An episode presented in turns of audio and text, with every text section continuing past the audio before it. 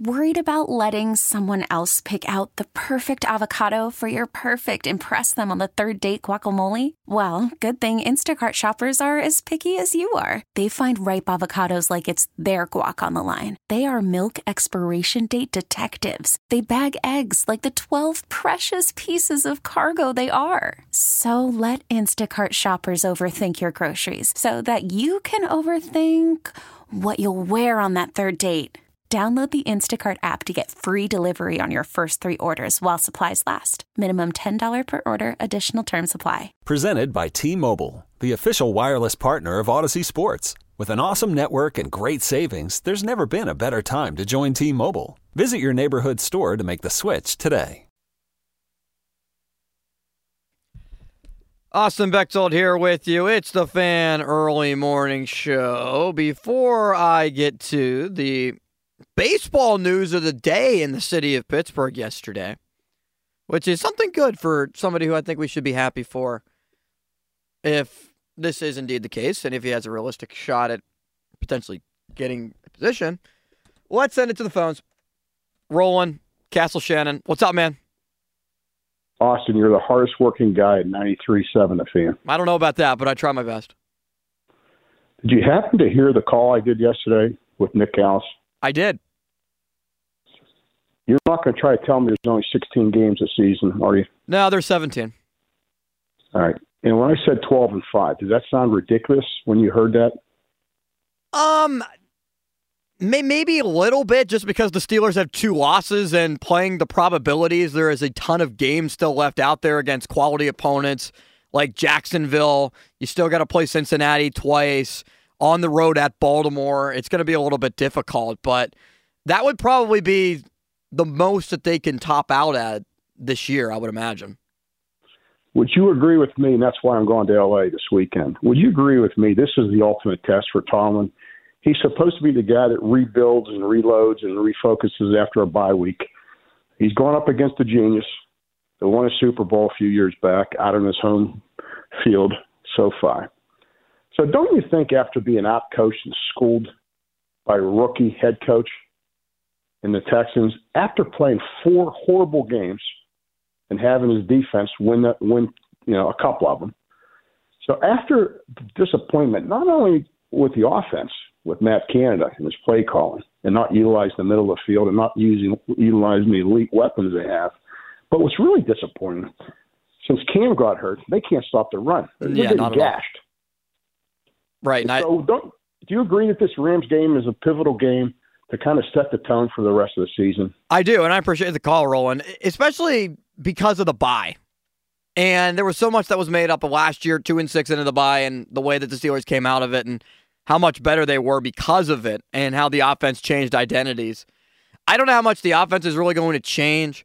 Maybe more so, a little bit more pass happy, but that's mostly because Diontae Johnson's back and Pat Freiermuth's back.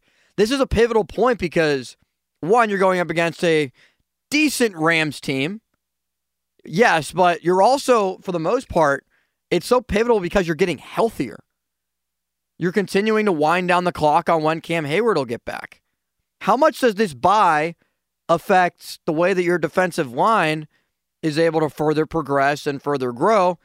Younger guys like DeMarvin Leal, and also what do you want to see from Keanu Benton? But it's also the fact that you have more time for these guys to mold, mesh, and I think really the the spy being placed where it is strategically helps the Steelers because of just a health perspective and how this team can really move forward when Cincinnati's getting healthier. Baltimore really got healthy for that Steeler game. Marlon Humphrey came back for the first time. Odell Beckham got healthy. Their offensive line got significantly healthier. And that's the case with a bye. That's part of the reason why it's so beneficial to have it more so in the middle of the season, not really after five games. But yeah, it's placed in a decent spot because you got the Rams, Jacksonville, the Titans, and the Packers coming up. Three of the next four are at home. After the Rams game, which I think will maybe be eh, 60 40 Steeler fans, maybe, maybe 70 30. 65 35. I'll settle on 65 35. There's going to be a lot of Steeler fans there. It's going to look like Vegas. You got the Jags at home. Tough, tough game. Tennessee, who was garbage on a Thursday night. And then Green Bay, who seemingly has regressed with Jordan Love at quarterback. Then you got to go to the Browns at the Bengals. That'll be tough. And then you got to face the Cardinals with Kyler Murray probably back. A horrendous Patriots team on Thursday night. You faced a terrible Titans team and a poor Patriots team on Thursday nights at home. You should win both those games. Think about the games that are just easy games out there for the Steelers to win. A lot of the harder games are probably out of the way. San Francisco, the Browns, and the Ravens. And yeah, you still got to face tough teams. You do the whole rest of the way, but you don't have to face a lot of really, really difficult opponents until the final three games of the year. The Bengals at home, at Seattle, at the Ravens.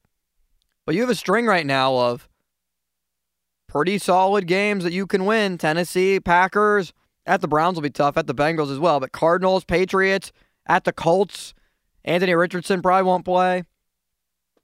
Before you got to end the season on high note if you can, it's going to be tough with those last three opponents. So going back to this, Rob Bradford of Audacy Sports. He's put out a name out there from the former Pirates front office that might be going to New England. Ex Pirates general manager candidate is a is a candidate for the open position. The former Pirates general manager, you guessed it, Neal Huntington, is under consideration to become the next general manager of the Boston Red Sox. Huh. You remember that he was hired in October 27, 2007, until he was fired after the 2019 season. Ben Cherington took over. The Chris Archer deal is really the last thing that people remember from Neal Huntington. Also, the image of Clint Hurdle being taken away on a cart in PNC Park as he sat there looking all upset. And that was pretty much the last thing we saw of Clint Hurdle before he was gone, riding off into the sunset. And Neal Huntington just kind of did his time here, and that was it for those final years 16, 17, 18, 19. I hope that Neal Huntington gets it. We should celebrate Neal Huntington and what he did with the Pirates. We really should. I mean, he did a lot of good things here. He didn't go out the way anybody would have liked him to, but he brought postseason baseball back to Pittsburgh after two decades of losing. How many general managers were able to do that? Not many. I mean, the Pirates had so many difficult times and fallen on hard times that Huntington helped to bring this team back to relevancy. He served in the Cleveland Guardians front office as a special assistant of baseball projects after being hired in March of 2022. So, yeah, I, am glad to see Neal Huntington get back out there and get rolling again. Also, the biggest game in college football this week number seven, Penn State, number three, Ohio State. If Penn State does not win with a superior quarterback compared to Kyle McCord, Drew Allar is better.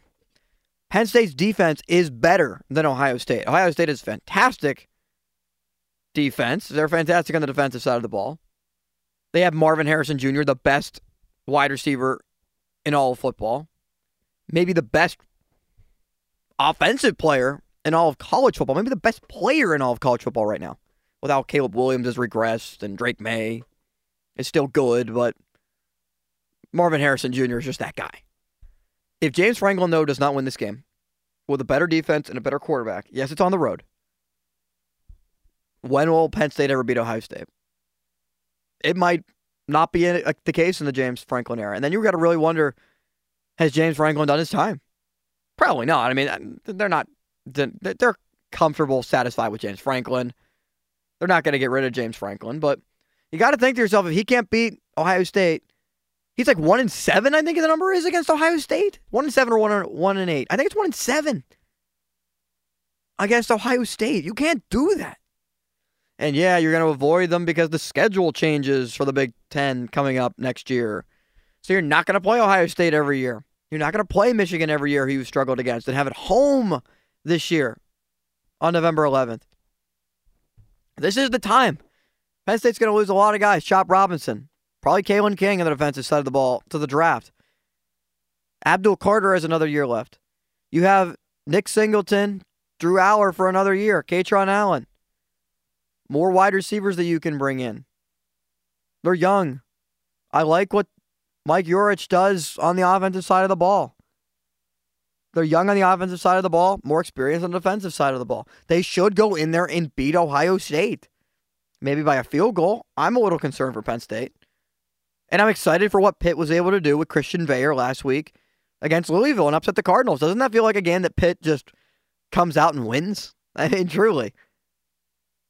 At the beginning of the year, I thought Pitt would beat Louisville. Now, I did not think Louisville would be undefeated and coming off of a huge win against Notre Dame. But that just was one of those that you circle that, yeah, Pitt should win.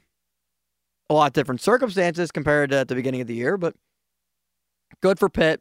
Seemingly a great win to get back on track. Wake Forest this week. Pitt should win that game. I don't think Pitt's going to go six and six. I'm not sure if they will. They still got Notre Dame, Florida State, Duke, good teams on the schedule. It's gonna be it's gonna be it's gonna be tough to be able to do, but hey, right now for Pat Narduzzi and the Blue Vase, that was great to see. And for James Franklin, it's time to put up or shut up. And he knows that this whole entire week is going to be just Ohio State talk. He said that right after the UMass win, 63 to nothing, that, hey, which is, uh, yeah, how about that? As Crowley said to me earlier today, strategically placed right before Ohio State. It's going to be a big game. Big noon kickoff. I hate noon games. I really do. A lot of the players like them. Beat writers like them because you don't have to go out and cover it. As a fan, I like to watch prime time football games. It's more fun when you're there and it's in prime time. Huge game against the neighboring Ohio State Buckeyes. Do or die for James Franklin. If they don't win, they don't make they won't make the playoffs. And then lots of questions will be surrounding the team. When will it ever be the case? The pre-show is next on Sports Radio 93.7 The Fan. You could spend the weekend doing the same old whatever, or you could conquer the weekend in the all-new Hyundai Santa Fe.